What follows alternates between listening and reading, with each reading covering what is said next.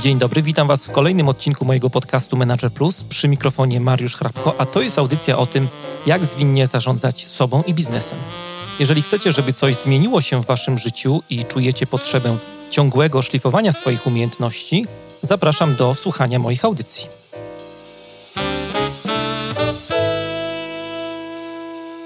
To jest podcast Manager Plus. Dzisiaj w audycji będziemy rozmawiali o przedsiębiorczości, o tym, jak prowadzić biznes, jak zarządzać, jak być e, dobrym liderem. E, no i z tej okazji do programu zaprosiłem dzisiaj e, pana Piotra Felkel, przedsiębiorcę, założyciela grupy Fox i kilku prywatnych uczelni. Człowieka, który regularnie klasyfikowany jest w rankingach najbardziej bogatych Polaków. Człowiek renesansu. Panie Piotrze, witam bardzo serdecznie w podcaście Manager Plus. Dzień dobry, witam pana, witam państwa.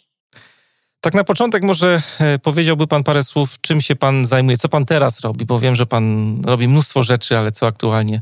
No, po trwającej kilka lat e, sukcesji i przekazywaniu znacznego, znacznej części mojego majątku i różnych obowiązków dzieciom, e, dzisiaj skupiam się właściwie na dwóch kluczowych projektach, to znaczy na współpracy z uczelniami wyższymi i dyskutowaniu z władzami tych uczelni ich przyszłej strategii i tego, jak się dostosowywać do zmieniającego się błyskawicznie świata. Mhm.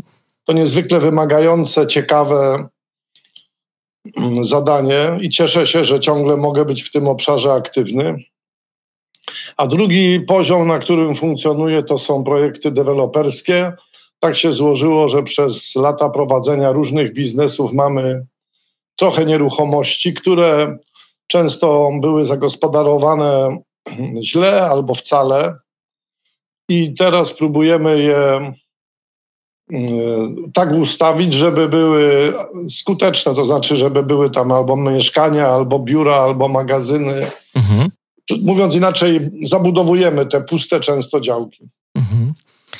Y, jest takie mm, stare japońskie przysłowie, które mówi, że dusza trzylatka zostaje w człowieku, aż ten dożyje setki. Chciałem zapytać, y, jaki pan był jako dziecko? Czy, czy y, już w dzieciństwie miał już pan taki sposób myślenia, to co się rysowało w pana głowie, które później jakoś przeniosło się na ten wiek dojrzały i jest to jakoś zbieżne z tym, czym żyje pan teraz?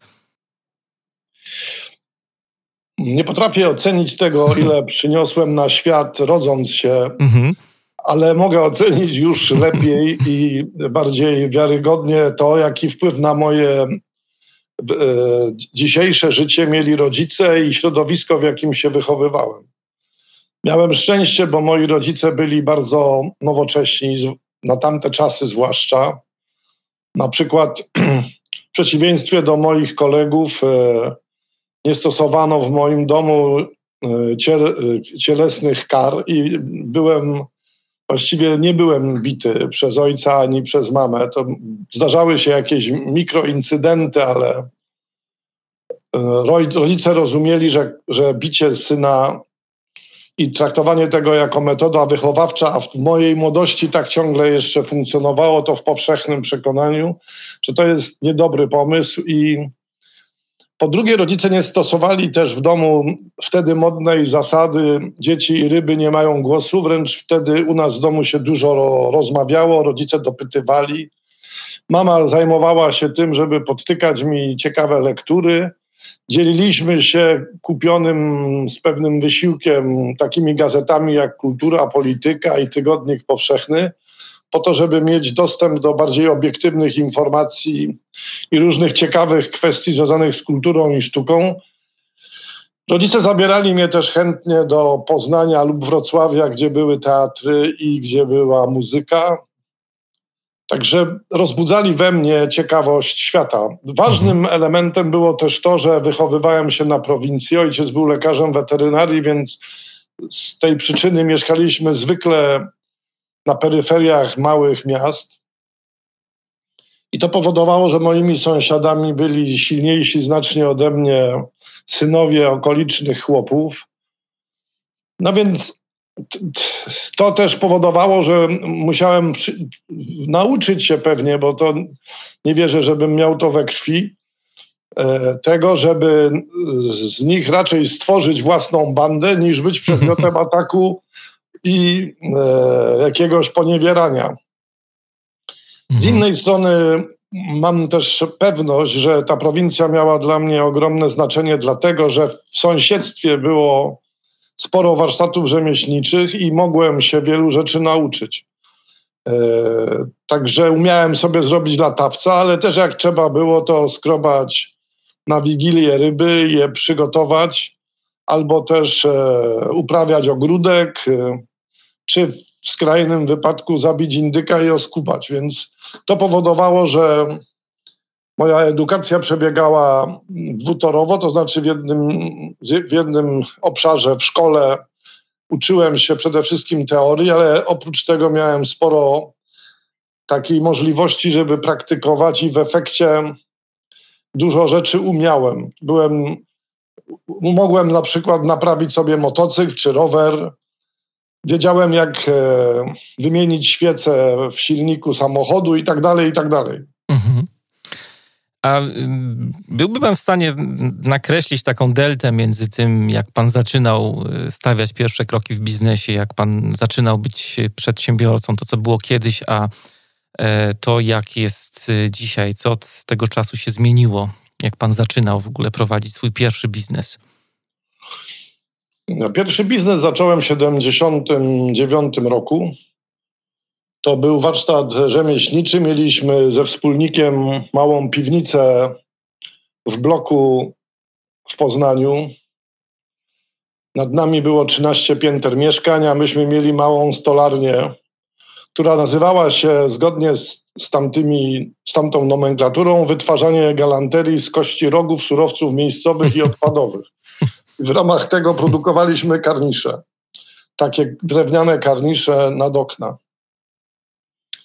I wtedy to był bardzo mały, mała firma, dwuosobowa, więc mm, proste rozwiązania. No, tak się składało, że ten mój wspólnik wolał mi powierzyć kwestie handlowe i dlatego sporo jeździłem z produktami do różnych sklepów, rozwoziłem nasze produkty i też zajmowałem się zaopatrzeniem.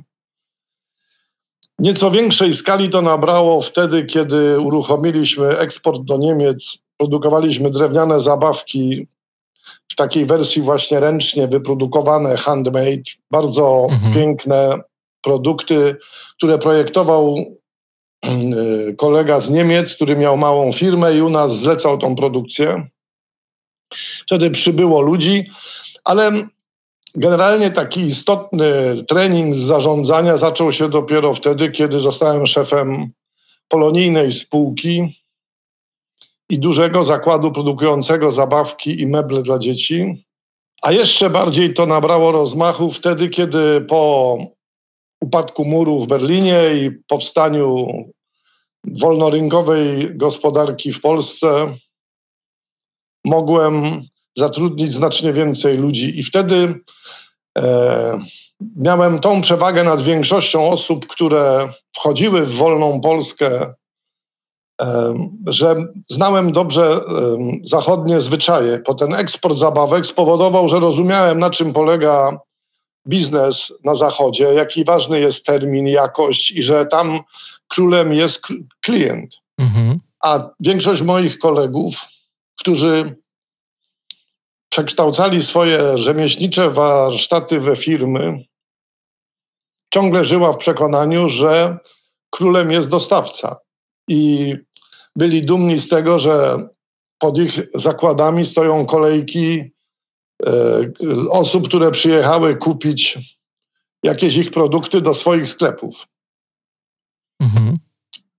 I wiem, że ta droga od komunizmu do kapitalizmu była dla mnie łatwiejsza, bo jak już mówiłem, rozumiałem lepiej prawidła tamtego rynku, a moi pracownicy chcieli mieć lidera, który wie dokąd zmierza. I tamten okres właśnie kojarzy mi się przede wszystkim z tym, że pracownicy oczekiwali ode mnie jasnego programu i, od, i decyzji. Bardzo chcieli mieć szefa, który nie ma wątpliwości, który jasno i klarownie komunikuje im polecenia, które można wykonać. Mhm. W porównaniu do tego, co jest dzisiaj, to jesteśmy w innym świecie zupełnie. przynajmniej ja się cieszę, że udało się i mi, i synowi, i córce uruchomić działalność e, lub kontynuować moją, moje aktywności firmy w taki sposób, że zarządzają w bardziej demokratyczny sposób i e, jest to bardziej współzarządzanie niż taka autorytarna, e, jednoosobowa rola przywódcy. A jak się pan z tym czuje w ogóle, z tym przejściem z takiego trochę dyktatora, lidera na e, lidera demokratę? Bo pan mówi, że zostawił to rodzinie jakby zarządzanie w tym momencie, ale czy to jest dalej jakoś zbieżne z pana światopoglądem, z mentalnością taką liderską, czy, czy bliżej jest panu do zarządzania takiego autorytarnego jednak, e, takiego zarządzania, od którego pan zaczynał mm, pierwsze kroki w biznesie? No, po pierwsze, cieszę się, że zmieniałem swoje doświadczenia i poglądy i wiele się nauczyłem. Między innymi w czasie, kiedy z profesorem Roberto Vergantim sam się uczyłem, a potem uczyliśmy wspólnie innych design managementu, czyli zarządzania procesem projektowym, mhm. wtedy okazało się, że dobry zespół multidyscyplinarny, zmontowany z bardzo różnych ludzi, specjalistów, ekspertów, ale też z pracowników różnych działów firmy, potrafi być niezwykle kreatywny i że mój udział w tym zespole jest możliwy tylko wtedy, kiedy uznam, że mam identyczną siłę głosu jak pozostali uczestnicy tego zespołu. I radość z tego, że nawet osoby, które wcześniej nie doceniałem, nagle okazywały się w tym zespole niezwykle po, po, potrzebne i przydatne, to wszystko nauczyło mnie e, tego, że zarządzanie w takim systemie, w którym wiele osób może uczestniczyć w podejmowaniu decyzji i potem realizacji projektu, jest po pierwsze bardzo skuteczny, po drugie często eliminuje zbędne napięcia, co wcale nie znaczy, że wykluczona jest e, ważna rola lidera, który w sytuacjach trudnych, zwłaszcza kiedy jest mało czasu, często kierując się intuicją, jednak musi podjąć decyzję, bo demokracja czasami zbyt długo trwa. Więc to jest taka mieszanka tego, jak szanować poglądy innych, ale jednocześnie świadomość tego, że wspólne bezpieczeństwo, wspólny projekt, wspólne działanie wymaga tego,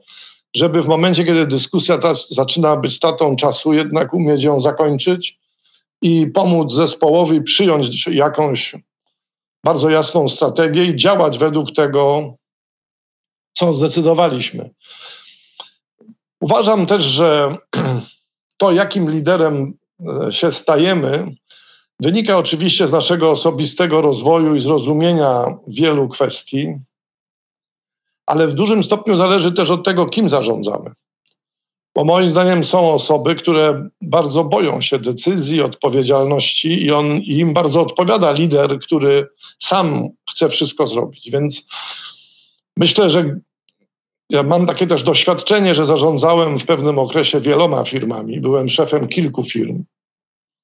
I bardzo różnie zarządzałem w tych firmach, i to nie zależało od tego, na jakim etapie ja jestem, tylko na jakim etapie jest zespół. Więc trzeba jednak pamiętać o tym, że jak się jest szefem firmy, właścicielem, liderem, to trzeba przeanalizować nie tylko własne możliwości, własne kompetencje i własne zasoby, ale też popatrzeć na to, do jakiego sposobu i metody zarządzania gotowy jest zespół. Bardzo cenne to, co Pan mówi, bo ja też y, od kilkunastu lat pracuję z takimi zespołami autonomicznymi w ramach tych zwinnych metod zarządzania, które teraz są bardzo popularne.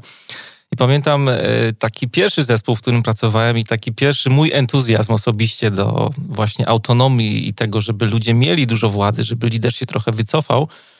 E, no i spotkałem się ze ścianą. To znaczy, faktycznie jest tak, teraz już z perspektywy lat mogę powiedzieć, że dużo łatwiej jest liderom oddać władzę niż e, wykształcić wśród członków zespołu taką, takiego ducha przedsiębiorczości, takie myślenie trochę startupowe i, I, bardzo cenne jest to, co Pan mówi, że zespół ma swoją drogę, nie? I, I, są takie momenty, zwłaszcza jak zespół jest na początku swojego rozwoju, że jednak e, tych instrukcji, takiego prowadzenia za rękę jednak trochę potrzeba. Dopiero później, jak zespół wchodzi na te jakby wyższe etapy swojego rozwoju, uzyskuje jakąś wyższą dojrzałość, to wtedy lider może trochę się schować i, i pracować bardziej, nie wiem, pytaniami, na przykład jak coach, być mentorem, e, ale zostawić trochę więcej swobody zespołowi. Ale początki są właśnie takie, jak, jak pan tutaj słusznie zauważył, że e, trzeba trochę e, właśnie w kontekście na przykład procesów decyzyjnych, takich ram działania, czy bycia mentorem dla tego zespołu, to jest bardzo cenne właśnie w tych pierwszych etapach rozwoju zespołu, który jest świeży właśnie w organizacji. A wie pan, nawet próbowałem sobie odpowiedzieć na pytanie, dlaczego te zespoły się tak różnią. Jak, do, jak poprowadzić te zespoły, które są mniej gotowe na takie demokratyczne formy zarządzania we właściwym kierunku. I osobiście uważam, że kluczową kwestią jest to, jak sobie poszczególni pracownicy, ludzie radzą z, z rękiem. I gdzieś y, głębiej na to patrząc, jak się analizuje przebieg ich kariery zawodowej, ale też życie wcześniej, w okresie młodości, dzieciństwa, to łatwo odkryć, że to, czy sobie radzimy z lękiem, czy nie, powoduje, że pójdziemy jedną z tych dwóch skrajnych ścieżek. W sytuacji, kiedy mamy rodziców, którzy nas motywują przy pomocy straszenia, bywa, że biją, kiedy wszystko jest pod presją takiej motywacji właśnie opartej, że uważaj, bo ci się nie uda, bo się wywrócisz, bo spadniesz, nie rób tego, nie rób tamtego. Mówienie też, że jak nie zdasz tego egzaminu, to oblejesz, nie, nie przejdziesz do klasy i będziesz nosił nocniki w szpitalu i tak dalej. Ten sposób wychowania e, tworzy e, ludzi, którzy bardzo boją się nadchodzących zmian, mają obawy przed innymi ludźmi, wolą e, utarte ścieżki, niechętnie wchodzą na obszar kreacji, który się wydaje im niezby, niezwykle ryzykowny. I bywa, że trafiają do firmy, w której właśnie jest lider, który jest autorytarnym przywódcą, bo wierzą w to, że skoro jest taki brutalny i taki e, twardy, to daje im poczucie bezpieczeństwa, za którym oni tęsknią bardzo. I, i to powoduje z kolei, że e, też boją się konkurencji. De facto ten lider, o którym myślą często z przekonaniem, że to jest ich ostoja, sam też jest jednym z wielu wystraszonych ludzi. Kto wie, czy nie jest z nich wszystkich najbardziej wystraszony. Hmm. A do władzy doszedł w ten sposób, że wycinał wszystkich konkurentów. Tak powstają w sumie dyktatury, czyli systemy oparte o lęk przed obcymi, o próbę wmówienia sobie, że mamy ważną misję, że jesteśmy lepsi od innych, że jesteśmy nad człowiekiem, a że wspólnym wrogiem jest na przykład ten przysłowiowy Żyd, którego trzeba wyeliminować, bo on nam wszystko zabrał i zawłaszczył i tak dalej. Mhm. I to, to dotyczy oczywiście państw, ale też dotyczy mniejszych struktur.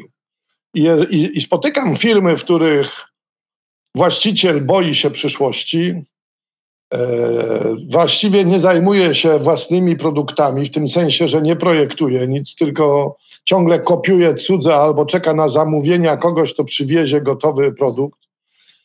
I oni stawiają na to, żeby idąc tym utartym szlakiem, robić możliwie najmniej odstępstw od przećwiczonych już sposobów na dobre i opłacalne funkcjonowanie firmy, nie rozwijają się, sami boją się każdej poważniejszej zmiany, a wokół nich są pracownicy, którzy ufają w to, że ten brutalny, często agresywny lider daje im poczucie bezpieczeństwa, jak dobrze skonstruowany port, w którym właśnie unika się wszelkich zmian i sztormów. Mhm. Także są też takie firmy i też taki rodzaj przywódcy. Mhm. Ja bym go nie nazywał liderem, bo raczej są to osoby, które żerują na naszych słabościach.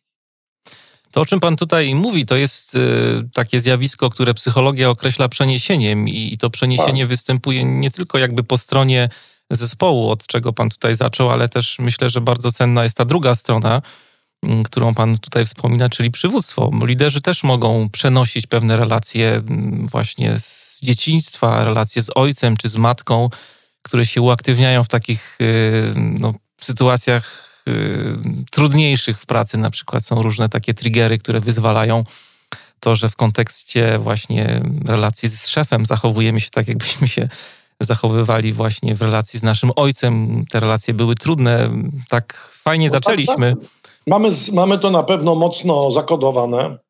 Mówię o tym w sumie dlatego, bo ch chciałem też powiedzieć, że przejście od takiej sytuacji, w której zespół oczekuje autorytarnego szefa, do sytuacji, w której można sobie pozwolić na więcej demokracji i wciągania poszczególnych członków tego zespołu do współzarządzania lub tworzenia nowych produktów, rozwoju firmy i tak ma swoją szansę tylko wtedy, kiedy zdamy sobie sprawę, że ci ludzie potrzebują więcej śmiałości, że to de facto nie jest praca z lękiem, polegająca najczęściej na tym, że muszą w siebie uwierzyć. Wszędzie tam, gdzie próbujemy innym firmom pomóc wejść, wejść na ścieżkę z obszaru kopiuje, do obszaru kreuje, a robi to między innymi firma mojej córki, czyli Concordia Design, to w tych procesach, poza takimi nowoczesnymi narzędziami, które pozwalają ten proces projektowy ułożyć, e, to jest proces, którego się notabene nauczyliśmy wszyscy od Roberto Vergantiego, o którym już wspomniałem. Tak czy owak, Równolegle z tym jest bardzo skomplikowany pro, projekt, praca z mentalnością, z wiarą w siebie, z poczuciem e, pewnej siły i pokazywanie po kolei członkom zespołu i całemu zespołowi, że stać go na bardzo dużo i takie przechodzenie kolejnych faz w tym projekcie właśnie między innymi daje im poczucie siły i wiarę w, w możliwość tego sukcesu. A naprawdę wiemy z doświadczenia, że dobrze skonstruowany zespół potrafi być znacznie mądrzejszy i bardziej skuteczny i kreatywny niż Leonardo da Vinci. Pod warunkiem, że właściwi ludzie są w tej grupie. No i to ośmiela w końcu ten zespół, i jeżeli proces się ma powieść i ma być trwałą zmianą, to bardziej dotyczy mentalności tych ludzi niż samej edukacji po stronie, jak przebiega proces i jak należy pilnować harmonogramów i tak dalej. Wiem z doświadczenia, że to się często udaje. I te zespoły, którymi ja zarządzałem, też w sumie jak zrozumiałem, że chodzi o odwagę, to dużo szybciej dochodziłem do sytuacji, w której ludzie potrafili rozwinąć skrzydła i nabrać wiary w siebie i jak trzeba było, to pofrunąć.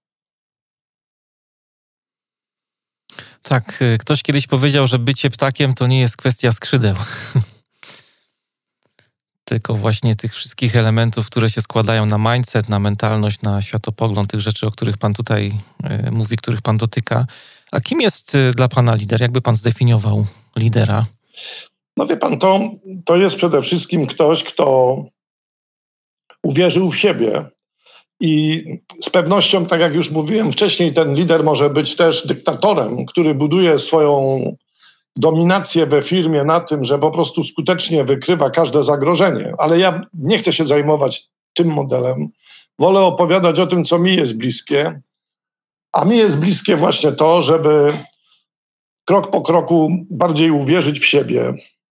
I dlatego uważam, że takie kluczowe cechy lidera to jest otwartość, odpowiedzialność, odwaga, zaradność, szacunek dla ludzi, a w konsekwencji jednak budowanie wszystkiego na prawdzie, bo kluczową różnicą między tym, jak dyktator musi tworzyć swoją strukturę, a jak może sobie z tym radzić lider, który chce ludziom pomóc rozwinąć skrzydła, ona też często bardzo polega na tym, że dyktator kłamie bo w bardzo wielu sprawach musi zapewniać innych, że ma niezwykle skuteczną metodę na wszystkie ich lęki, a sam naprawdę w głębi duszy umiera ze strachu. Więc moim zdaniem droga, którą ja bym e, doradzał pójść, to jest właśnie otwartość, odwaga, odpowiedzialność, prawda, szczerość, szacunek do ludzi. I mimo, że to jest trudne, bo często się wydaje, że okłamać jest prościej, to zapewniam, że na dłuższą metę to jest niezwykle skuteczne. I widzę to też u mojego syna, na przykład we firmie, który zbudował swoje relacje na głębokim szacunku dla osób, które z nim współpracują. I, i dużo łatwiej mu dzisiaj zarządzać tym zespołem. Właściwie ci ludzie pracują z radością. To jest kompletnie inna atmosfera pracy niż wtedy, kiedy pracują e, na skutek lęku, czy na skutek jakiejś presji, czy nawet dla premii. Gdzieś w sumie jeszcze oprócz tego pojawia się bardzo ważne, żeby lider umiał określić własne wartości, bo jeżeli ma być szczery, to musi też te własne wartości zakomunikować innym. I musi sprawdzić, czy te wartości są dla zespołu też cenne. Jeżeli się okaże, że tak może być, i na przykład taką wspólną wartością firm, które buduje mój syn, jest wolność, i było takie hasło, i ciągle obowiązuje hasło w grupie firm, które zajmują się wnętrzami domów, to hasło jest, bo wolność zaczyna się w domu. I de facto chodzi o to, żeby stworzyć przestrzeń na przykład dla dziecka, które w swoim pokoju może urządzić sobie meble po swojemu i ma swobodę kreowania tej przestrzeni. Bo jak, jak e, przyjmie do wiadomości dziecko, że ten pokój jest jego i że to ono może nim zarządzać, to nauczy się być wolnym człowiekiem i pójdzie tą ścieżką, w której będzie brało odpowiedzialność za to, co ją otacza. Tak czy owak, synowi właśnie to, że ludzie e, określili wspólne z nim wartości, jego współpracownicy, motywacja przeszła ze sfery różnych takich trików podsuwanych przez HR do strefy motywowania przez wspólne cele i wspólne wartości. Ja bym tutaj dopowiedział jeszcze do tego hasła, że wolność zaczyna się w domu, że przywództwo też zaczyna się w domu. E, tak, zaczęliśmy w sumie od tego, jak Pan opowiadał, e, jak stawiał Pan pierwsze kroki w biznesie, zaczął Pan od rodziców, od tego, jak Państwo żyli, jakie rzeczy, e, jakimi rzeczami dzieliliście się, co czytaliście.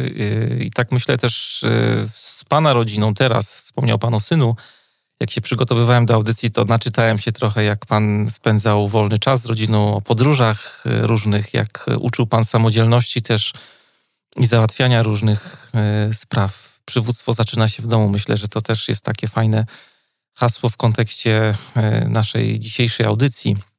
Tak, tak, potwierdzam to absolutnie.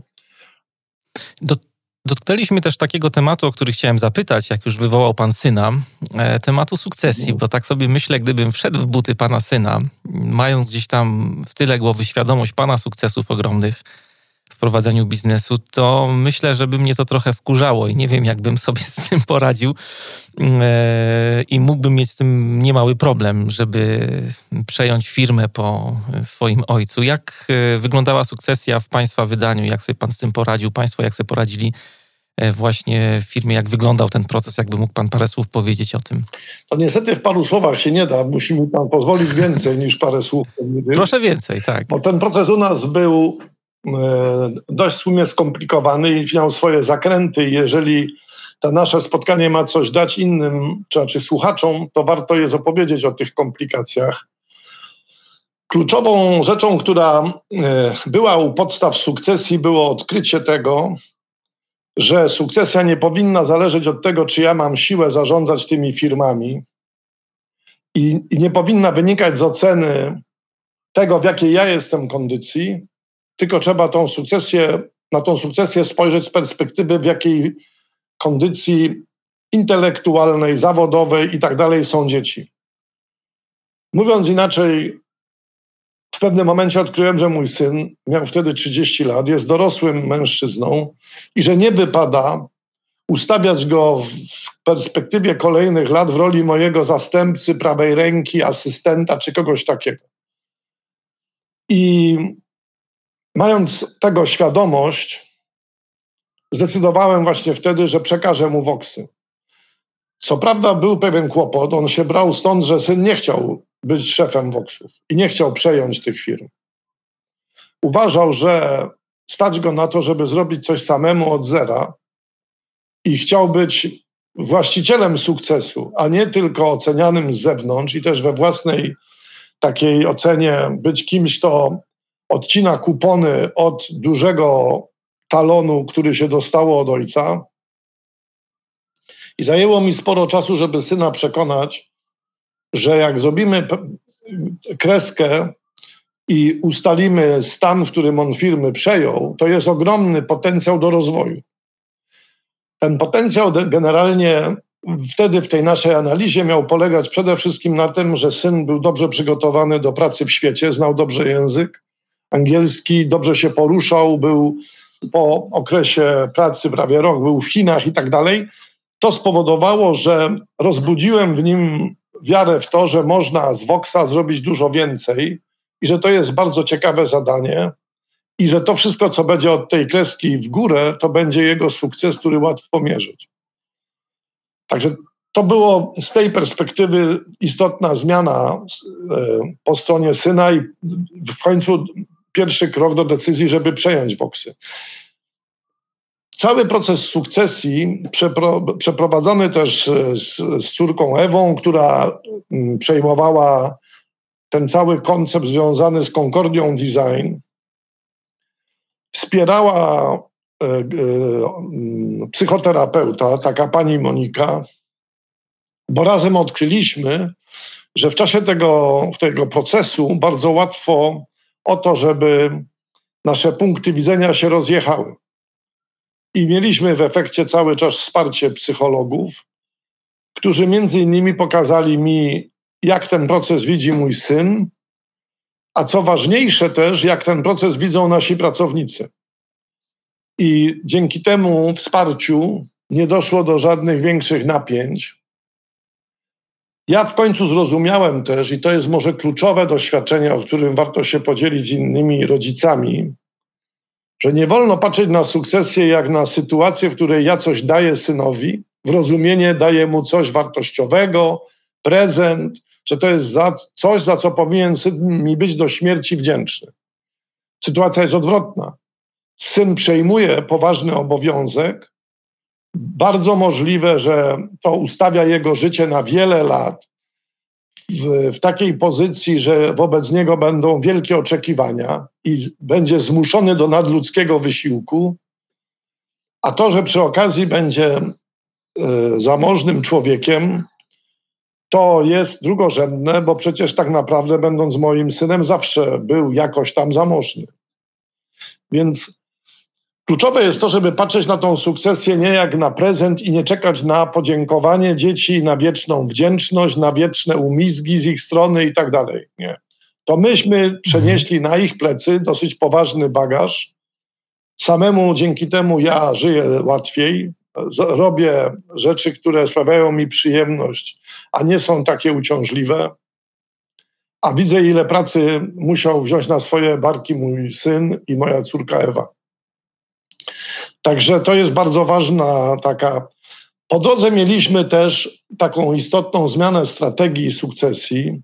O pierwotny projekt polegał na tym, że stworzyliśmy wspólny fundusz, który był właścicielem wszystkich naszych aktywów. I założenie było, że będziemy współwłaścicielami wszystkiego, co w tej naszej grupie jest. I że będzie podział według zasady jedna czwarta dla każdego, to znaczy jedna czwarta dla syna, jedna czwarta dla córki Ewy, jedna czwarta dla córki Marii i jedna czwarta dla mnie i żony a że, że, że jakby to wszystko będzie wspólny majątek, że, że nie dostanie każde dziecko swojej części, tylko będziemy tym zarządzać. Syn miał zarządzać Voksami, córka Konkordią, córka, Mary, córka Ewa Konkordią, córka Marysia miała zarządzać gospodarstwami rolnymi. A ja miałem zajmować się tymi projektami deweloperskimi i uczelniami. Ale szybko się okazało, mniej więcej po dwóch latach, że jeżeli jest wszystko wspólne, to jest w jakimś sensie niczyje. I wtedy doszliśmy do wniosku wspólnie na takim rodzinnym posiedzeniu, że jednak podzielimy majątek. I dzisiaj w efekcie tej zmiany Voxy, jak mówię, są syna, on nimi zarządza, ale jest też sam właścicielem Voxa. Concordia jest własnością córki i tak dalej. Wyszło na to, że musieliśmy całkowicie zmienić strukturę i inaczej ją podzielić. Przy czym kluczem mhm. nie było to, żeby dzielić równo, co normalnie tak wszyscy kombinują, że trzeba podzielić równo. Myśmy jednak doszli do wniosku, że nie o to chodzi, że równo, tylko według tego, kto co uniesie. Widzieliśmy ten majątek nie z perspektywy prezent, tylko z perspektywy trudny obowiązek. I syn podjął się tego, że zarządza tą najtrudniejszą częścią, czyli dużym biznesem woksowym. Ale żadne inne dziecko nie chciało tego. Także to, że on dostał mhm. więcej, de facto można powiedzieć, dostał więcej obowiązków, ale robi to, co umie i to, co chce i ma sukcesy, bo zrobił to, o czym marzyliśmy razem, to znaczy, żeby od tej kreski pójść w górę i to się udaje. E, za, rozwija Voxa w świecie, tworzymy sieci sklepów w Meksyku, mamy bardzo nową, dobre projekty inwestycyjne w Indiach. Będziemy firmą globalną. A jaka jest Pana e, rola, relacja teraz z synem w kontekście właśnie sukcesji firmy? Czy, czy pełni Pan rolę doradcy, jakiegoś takiego mentora? Wtrąca się Pan w to, co syn robi, czy zostawił Pan mu taką zupełną swobodę w prowadzeniu swoboda. firmy? W sumie wyszło szybko na jaw, że żeby syn mógł mieć poczucie tego, że wszystko od tej kreski jest jego sukcesem, to to wymaga jednak tego, że ja jestem, że ja się utrzymuję w stosownej odległości od firmy. Także poza sytuacjami typu wigilia czy jakieś jubileuszowe spotkania z pracownikami, właściwie we firmie się nie pojawiam, a wiem o Woksie tyle, ile syn mi opowie, jak ma ochotę. E, lubi pan zmiany? Bardzo. Bardzo. Czym jest dla, dla pana zmiana w ogóle w biznesie? Jak pan podchodzi do zmian? Pan, tych poziomów jest tysiąc różnych. Ja mogę opowiedzieć może o dwóch kluczowych. Po pierwsze, e, zmiana to są nowe produkty, projektowanie nowych produktów i podejście do tego nie przez pryzmat trochę poprawiam, przypudruję, coś tam zmienię, ulepszę. Ja podchodzę do, do nowych produktów raczej w taki radykalny sposób. Nazywam sobie to umownie takie podejście klepsydry, i uważam, że prawie każdy produkt, każda firma, każda strategia ma taki moment, w którym cały piaseczek z góry przesypał się na dół i to już przestaje być klepsydra, przestaje działać i trzeba to wszystko odwrócić do góry nogami. I takim generalnym, e, radykalną innowacją bardzo mnie to fascynuje, bo to jest najczęściej pójście własną drogą czyli wyjście z takiej konkurencji, która polega na tym, że wszyscy mamy podobne produkty, wchodzimy w zupełnie nowy obszar, na którym nikt wcześniej nie funkcjonował. To jest ryzykowne, to jest podniecające, to jest e, niezwykle satysfakcjonujące, jak przynosi sukces. No i takich kilka sytuacji przeżyłem w życiu. I to bardzo sobie cenię taką właśnie możliwość ryzykownej przygody w zmianie polityki, strategii. To, żeby tak jakoś przybliżyć może o co chodzi, to bardzo często firmy idą taką drogą taniej, więcej, więcej, taniej, nie? I kończy się na ścianie, bo już gorzej tego nie idzie zrobić. Już nie można taniej. Nie? Więc ja e, często namawiam te firmy do radykalnej zmiany i pójścia w kierunku lepiej, jeszcze lepiej, jeszcze lepiej, jeszcze bliżej klienta, jeszcze więcej marzeń klienta w tym produkcie. No i to czasami przynosi bardzo dobre efekty. Tutaj pan reprezentuje takie e, poglądy, które są e, bardzo odważne w kontekście tego, co można usłyszeć na rynku też wśród liderów biznesu, bo nie wszyscy tacy są. Jak rozmawiam czasami w firmach z liderami, to e, towarzyszy im coś, co tak lubię nazywać syndromem małża trochę. Małż to jest taki, taki mięczak, który w zasadzie jedną decyzję musi w życiu podjąć, żeby sobie wybrać to takie super miejsce, jakąś skałę, do której się przyklei i tak do końca życia sobie tam siedzi i, i, jakoś przeżywa to życie, a tutaj Pan mówi o radykalnych innowacjach, e, o zmianach takich grubych, w życiu, w prowadzeniu biznesu. Ze zmianą też chciałem tutaj dopytać jeszcze o taką jedną rzecz. Wiążą się mm, porażki. Czy, czy ma Pan jakąś taką swoją ulubioną porażkę? Wie pan, w sumie tak. Biznesu? Po pierwsze, te porażki przy takim podejściu do innowacji w radykalny sposób, te porażki trzeba mieć kalkulowane, bo jeżeli jest pan na styku tego, co wiemy i tego, co nie wiemy, mhm.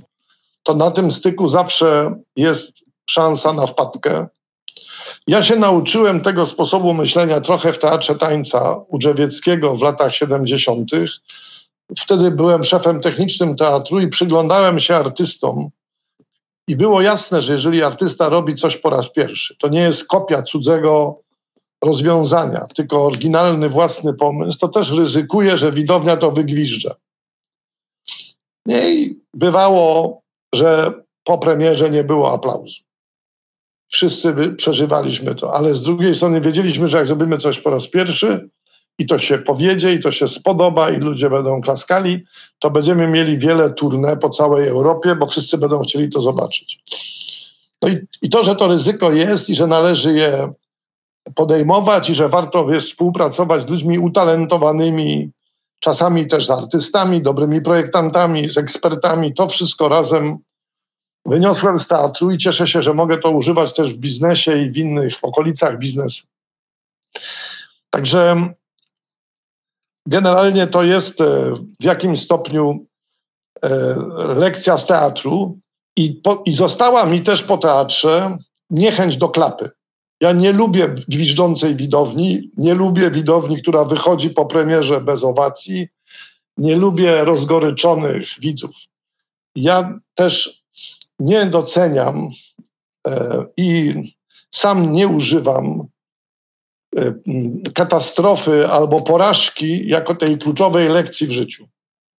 Uważam, że jeżeli chce się nauczyć dobrze jeździć autem na śliskiej nawierzchni, to lepiej robić to na torze i ćwiczyć z instruktorem, niż powiedzieć sobie, dobrze, będę w zimie jeździł z nadmierną prędkością i każdy kolejny wypadek na pewno mnie czegoś nauczy. Nie? To, nie, to nie jest moje, moja ścieżka. Ja jestem, mhm. mnie napędza sukces i każda porażka mi podcina skrzydła i fruwam niżej po porażce, więc ich unikam i nie uważam, że one są jakoś cholernie ważna. A w, w jakiej sprawie zmienił Pan zdanie w ciągu ostatnich kilku lat? I dlaczego tak się stało? No wie Pan, po pierwsze, generalnie uważam, że jeżeli człowiek się chce rozwijać, to musi przyjąć z góry, że będzie zmieniał zdanie w różnych sprawach. Mhm. I w sumie to tylko jest też przy okazji krytyka tej polskiego przekonania, że należy krytykować wszystkich tych, którzy zmienili poglądy. Na przykład krytykuje się powiedzmy Szymborską za to, że napisała jakiś tam wiersz w młodości, który był przez komunistów oceniany jako taki lewicowy bardzo. I mamy do niej do dzisiaj tam, czy nie my, tylko wiele osób, że zmienia poglądy. Ja uważam, że to jest właśnie bardzo dobrze, że zmiana poglądów jest dowodem tego, że nie stoimy w miejscu i że nie jesteśmy tą małżą, o której Pan mówi. No to będę trudno sobie wyobrazić mniej ciekawe życie niż życie małży, prawda? Wracając do tego, jakie zmiany, to jedno z ostatnich takich moich odkryć, trochę na skutek takiej wyprawy na wyspę Bali, gdzie miałem do czynienia tam z miejscowymi terapeutami, i z ich sposobem rozumienia świata, bardzo odległym od tego, jaki jest w Europie tutaj wychwalany.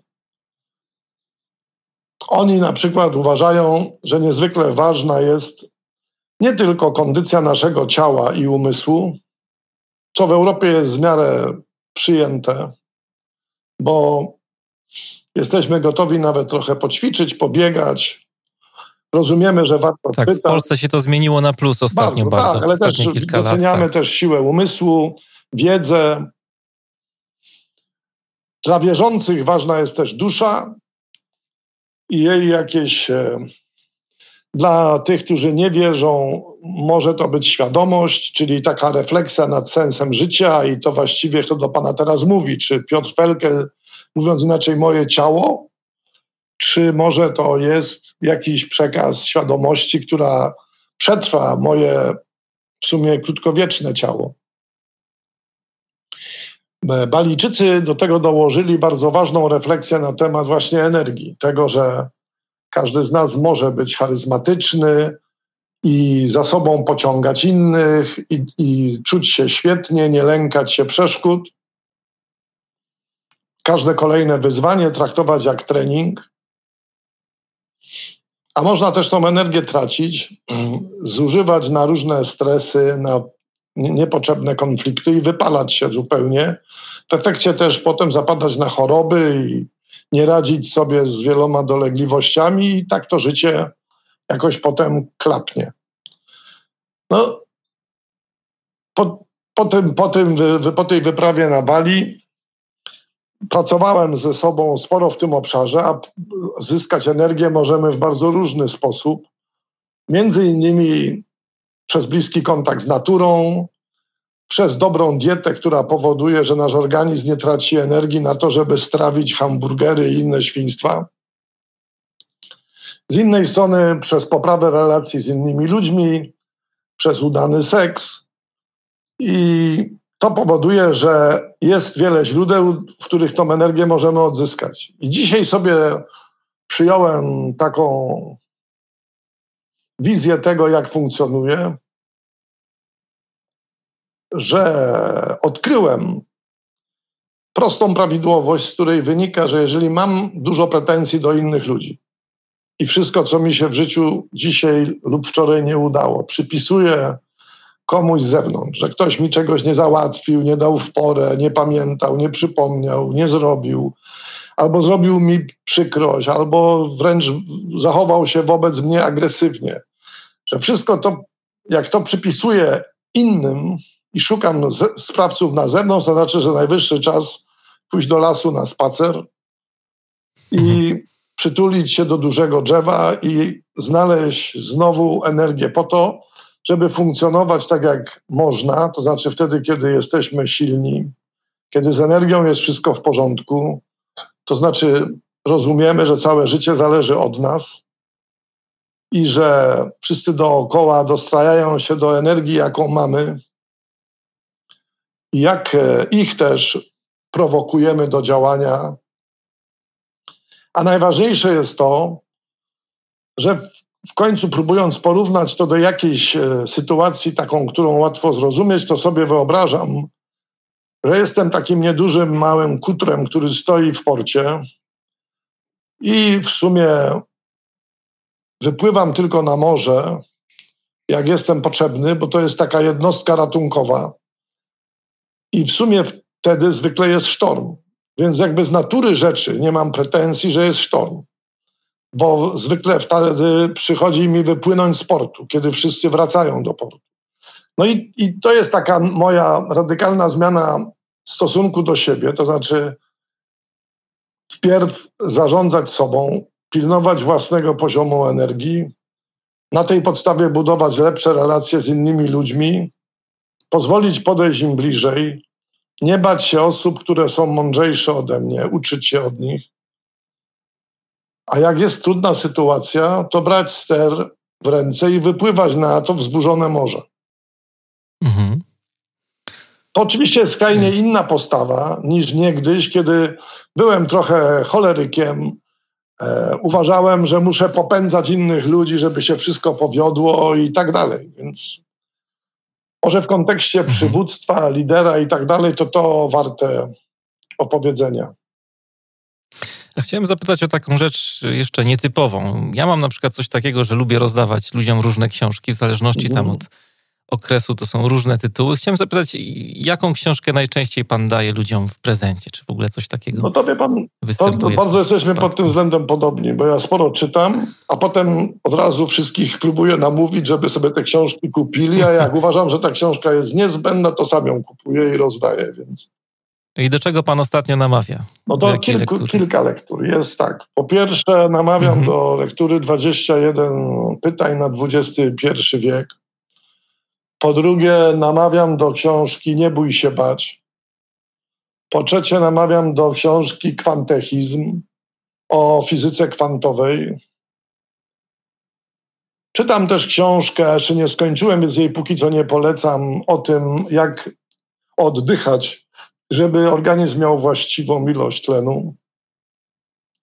Fascynuje mnie też e, opowieść o Wimie Hofie, taki Holender, który umie siedzieć dwie godziny w lodowatej wodzie i twierdzi, że odzyskał umiejętność tego, żeby sterować procesami fizjologicznymi, na które większość ludzi nie ma dzisiaj wpływu, bośmy się tego wpływu pozbyli, bo żyjemy w zbyt wielkim komforcie. Także to takie z ostatniego kwartału lektury. Mhm. Zastanawiam się jeszcze tak, czy e, człowiek, który mm, mówi o panu teraz, e, trafia na listy najbogatszych Polaków, czy ma, jakieś taką, ma jakąś taką przestrzeń do marzeń? O czym pan marzy teraz? No, to jest fajne pytanie. Po pierwsze, muszę powiedzieć, że moim marzeniem przez całe lata było to, żeby nie być na tej liście i wiele w tym kierunku robiłem. I długo się to udawało. I szczęśliwie znowu od kilku lat nie jestem. Także dla mnie ta lista nic nie znaczy, to kpina. To w mhm. ogóle próba ustawienia biznesu w niepotrzebnej rywalizacji, śmiesznej, jakiejś banalnej. Uważam, że mamy dużo więcej do zrobienia w kontekście, nie wiem, odpowiedzialność za świat, czy za nasze zasoby, czy za rozwój kraju i tak dalej, że tutaj mogłyby powstawać dużo lepsze listy, które mobilizowałyby nas do znacznie lepszego działania i wysiłku niż to, żebyśmy się ścigali kto może udokumentować większe zasoby materialne. No kompletna bzdura, już nie mówię o tym, że większość tych wycen nie trzyma się niczego. Natomiast jeżeli chodzi o marzenia, to uczciwie powiem, że już jako dziecko zrozumiałem, że najlepsze są takie marzenia, które mobilizują mnie do działania i to się kończy sukcesem. Czyli mówiąc inaczej, traktuję marzenia jak w pewnym sensie strategię osiągania trudnych celów. Czyli o czymś bardzo marzyć, ale po to, żeby to osiągnąć. W ogóle uważam, że Czyli całe moje. Życie... Idzie za tym realizm jakiś taki, że marzenie to jest coś, coś realnego, tak? Czy ono jest trudne i czy jest realne, to jest inna para kaloszy. Natomiast jak mówię, wiem, że, że człowieka, nie tylko mnie, wielu ludzi, stać na bardzo dużo i że potrafimy naprawdę osiągać cele, których nam się nie śniło to jeżeli trochę marzymy jeżeli jeszcze to wszystko jest oparte o jakąś ciekawość, chęć poznania niezwykłych obszarów, na których nie byliśmy, to to nas zaprowadzić może w miejsca, w które się parę lat temu nam jeszcze nie śniło. Proszę mi wierzyć, że, że wszystko, co w życiu osiągnąłem, nie było żadnym wielkim planem. To nie była jakaś strategia budowania struktury, w której jednocześnie są firmy e, zajmujące się meblami, firmy deweloperskie, uniwersytet, szkoła wyższa, czyli Kolegium Da Vinci, szkoła podstawowa, liceum, Fundacja Sztuki Współczesnej czy Fundusz Stypendialny Talenty skierowany do najbardziej utalentowanej młodzieży, czy School of Form, czyli jedna z lepszych szkół projektantów. To nie był żaden wielki plan to był skutek tego, że krzyżowały się gdzieś po drodze w życiu marzenia i ciekawość. I, I to mnie zaprowadziło w te dziwne miejsca. To też się przeniosło na moje życie prywatne, bo z ogromną radością e, tak się poukładało, że mam wśród przyjaciół ludzi, którzy są w swojej dziedzinie wybitni, a ja mam szansę z nimi rozmawiać i zmieniać się szybciej niż gdy, gdybym tylko czytał książki. To jest podcast Manager Plus. Dzisiaj moim i waszym gościem był Piotr Felkel, przedsiębiorca, założyciel grupy Vox oraz kilku y, prywatnych uczelni. Panie Piotrze, ogromne dzięki za dzisiejszą ciekawą, inspirującą rozmowę. Bardzo panu dziękuję. Miło było pana poznać. Cieszę się, że miał pan fajne pytania. Dziękuję bardzo. Dziękuję.